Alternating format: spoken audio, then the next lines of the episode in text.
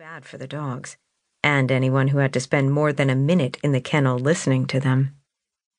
The range was accessed through a gate in an eight foot cyclone fence with a single strand of razor wire strung across the top.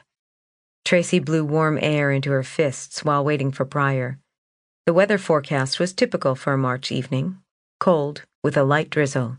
Perfect for training purposes. How should we start? Pryor asked. You shoot, I watch, Tracy said.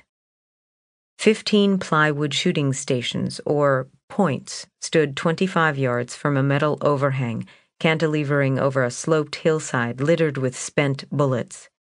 Tracy chose the station farthest to the left, closest to the kennel, but away from the two men shooting on the right side of the range. She spoke over the barking and the reverberating bursts from the shooters' guns. We'll start with the failure drill. Three yards from the target, three seconds to fire four shots, two rounds to the body, two rounds to the head. Got it, Pryor said. They clipped the target, a caricature of a bad guy with bulging hairy arms and a menacing face, to a piece of pressboard and set it up beneath the overhang. Then they paced back three yards to a mark on the ground. Tracy said, Low ready.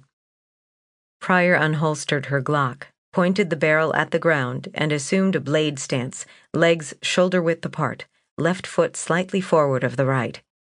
Tracy nudged the inside of Pryor's left foot an inch to give her a wider stance. Go, Tracy said. Pryor raised her weapon and fired three shots. As Tracy expected, Pryor flinched with each discharge, which caused the barrel to shift ever so slightly off target. She saw it a lot with newbies, especially the female recruits. Ready, Tracy said. Pryor slipped her ear protection off her left ear. Aren't you? Low ready, she repeated. Pryor readjusted the ear protection and retook her stance. Go. Pryor shot again. Ready, Tracy said. Go. And Pryor shot a third time.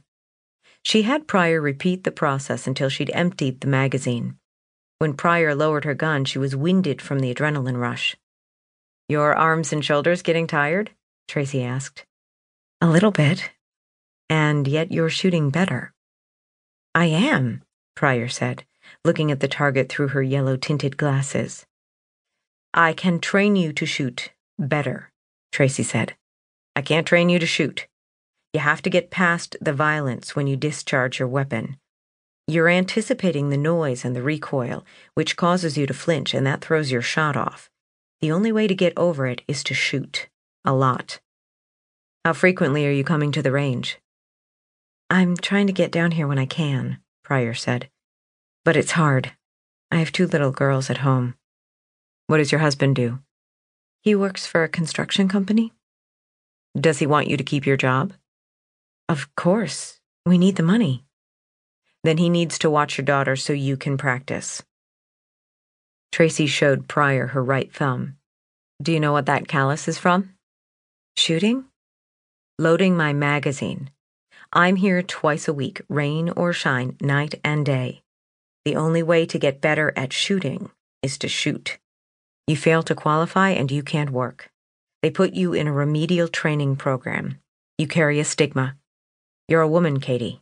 You don't need any other reason for them to think you're incompetent.